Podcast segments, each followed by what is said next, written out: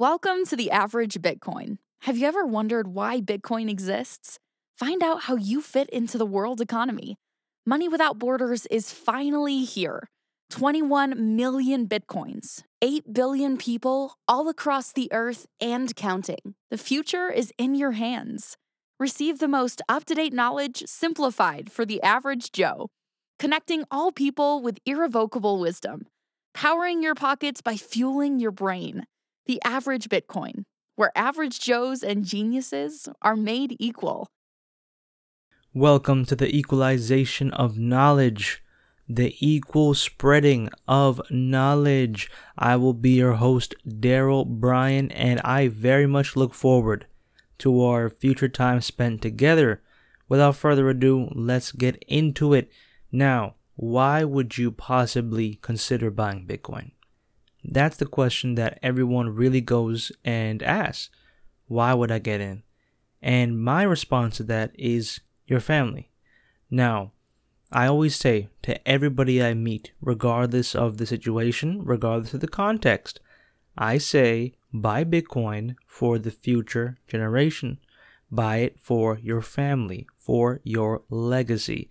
Now, how can I expand upon this further? Let's put it into context.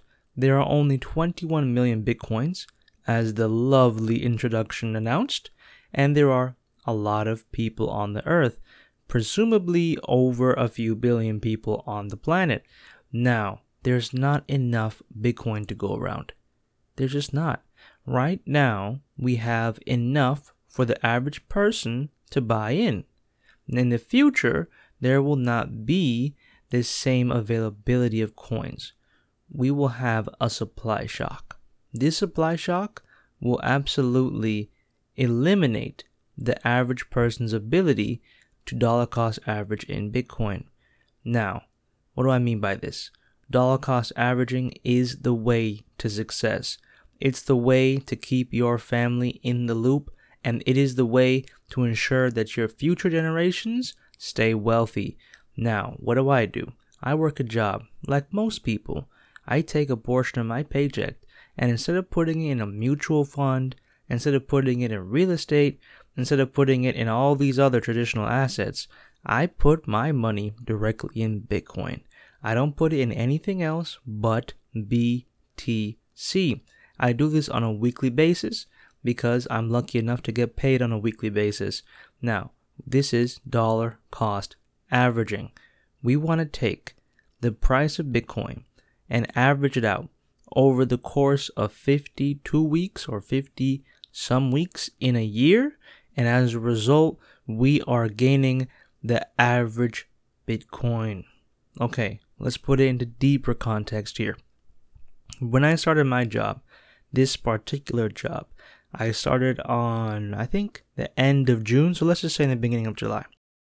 I was getting for my paycheck for the portion that I was putting in around zero point zero zero five eight B T C.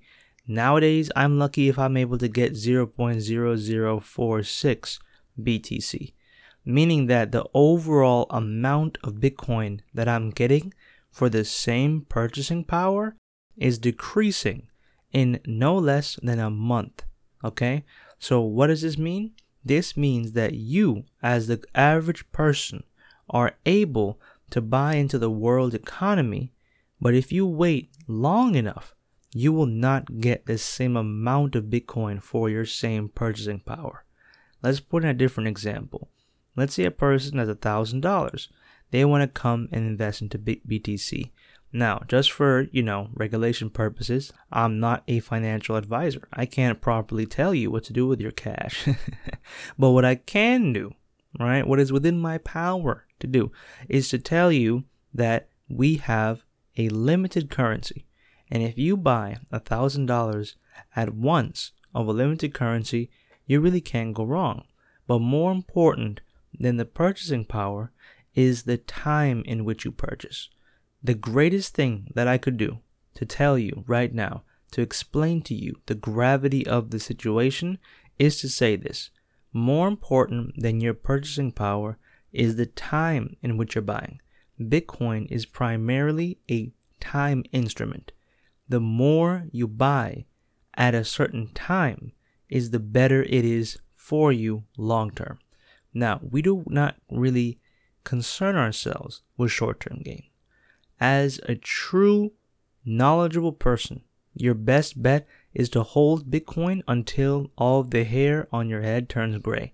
Wait until all of the hair on your children's head turn gray, meaning that we're waiting a long time. The average person will probably hold for ten years maximum.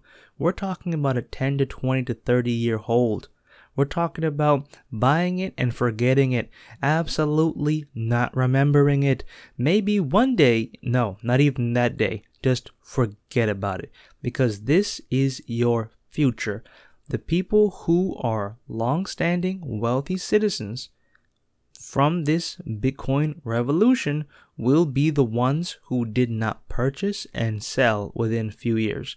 They'll be the ones that bought once every week, every month, bi-weekly, every three months, okay? They bought on a consistent time basis and they held for a very long time. I'm talking about an extreme amount of time.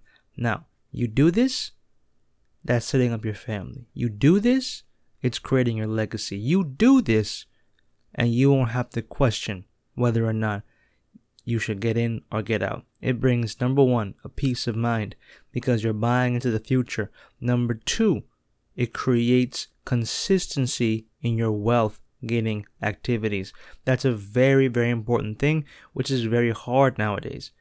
There's not many consistent bets. There's not many guaranteed moves.